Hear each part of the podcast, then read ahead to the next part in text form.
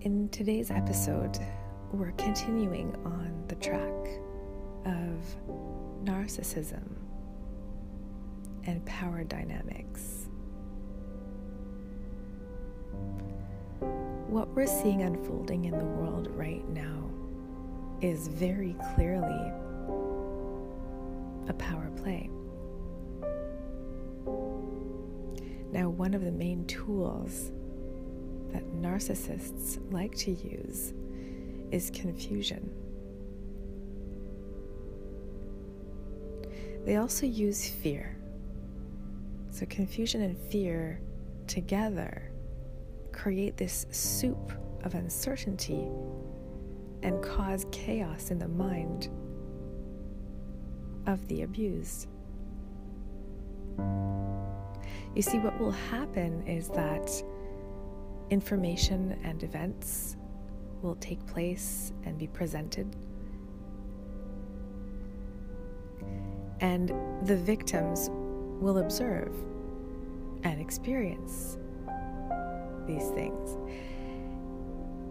They will be made to feel as though they are wrong or they are crazy, to question the way they feel about what they've seen or what they've experienced.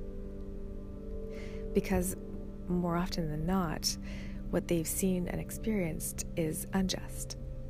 But should they speak up about these injustices, they are made to feel like they're in the wrong.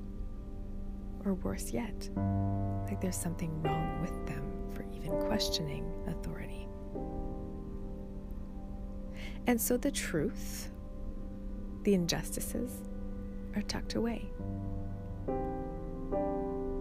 They slide back under the rug, and the abuser or the narcissist in charge will put on a nice show. They will turn up the charm, pretend like nothing happened, perhaps offer an empty apology, and start again from fresh.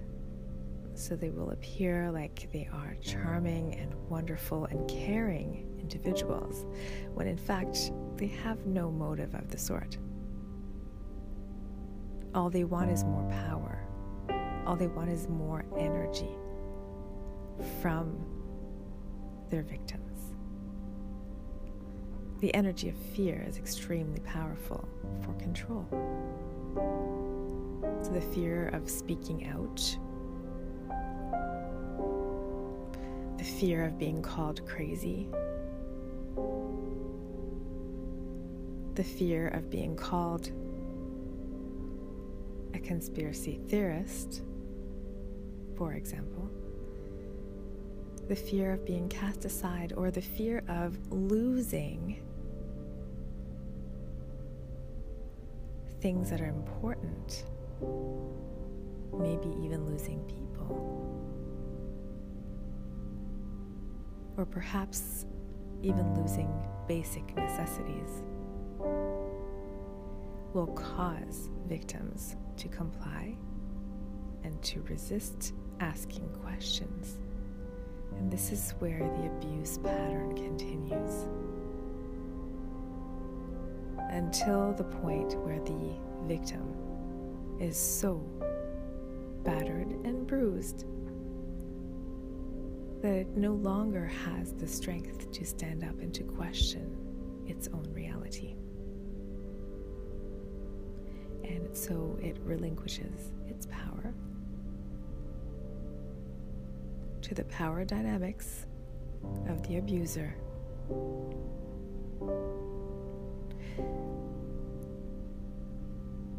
And there is no justice in the end. So, if you're not familiar with narcissistic abuse, this is very prominent in that type of dynamic. And why I'm talking about this right now is because a lot of us may be feeling like we're going crazy, like we're seeing events unfold, like we're experiencing injustices. That we're not really sure are in our true best interest. We think we're being protected, but in fact, we're actually losing freedoms and rights. So I encourage you today that if you find yourself in a situation like this, speak. Find others outside your small circle. Find professionals who can help you. Mental health is extremely vital. And if you can make sure that you're on the right path to staying clear minded, you will come out of this stronger. By joining forces with others, by not isolating yourself, there is power in numbers. And the more of us that speak, the fewer of us that will just comply blindly, and the more we can return to a world that resembles justice and peace